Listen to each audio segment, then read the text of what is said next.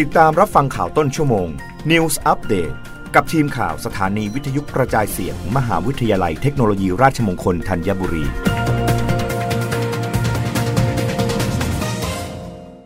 รับฟังข่าวต้นชั่วโมงโดยทีมข่าววิทยุราชมงคลธัญบุรีค่ะ รัฐมนตรีว่าการกระทรวงพาณิชย์ เปิดพาณิชย์ลดราคาล็อต23 รับตรุษจีนปีกระต่าย นายจูรินลักษณะวิสิทธิ์ รองนายกรัฐมนตรีและรัฐมนตรีว่าการกระทรวงพาณิชย์คิกออฟโครงการพาณิชย์ลดราคาช่วยประชาชน เทศกาลตรุษจีนปีกระต่ายล็อต23 กรุงเทพมหานคร ซึ่งกระทรวงพาณิชย์โดยกรมการค้าภายในร่วมกับผู้ประกอบการ ห้างค้าปลีกค้าส่ง ห้างท้องถิ่น ตลาดสดและตลาดกลางทั่วประเทศ เปิดจุดจำหน่ายสินค้าตรุษจีนราคาถูก 4,600 จุด กระจายทั่วประเทศตั้งแต่ 17 ถึง 20 มกราคม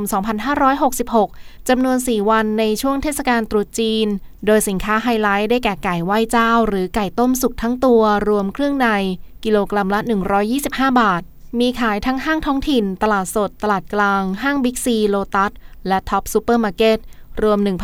1,342 จุดทั่วประเทศ ไก่สดที่ห้างแมคโครมีจำหน่ายกิโลกรัมละ 65 บาท จำนวน